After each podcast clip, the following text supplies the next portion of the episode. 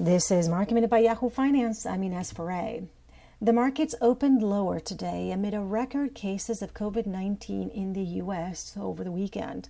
Johnson & Johnson has announced that it's preparing to resume its phase 3 trial of its COVID-19 vaccine after a temporary pause. And Hasbro beat on the top and the bottom line for its latest quarter, but the stock is slightly under pressure after its TV, film, and entertainment division fell short of Wall Street expectations. For more market minute news, head to yahoofinance.com.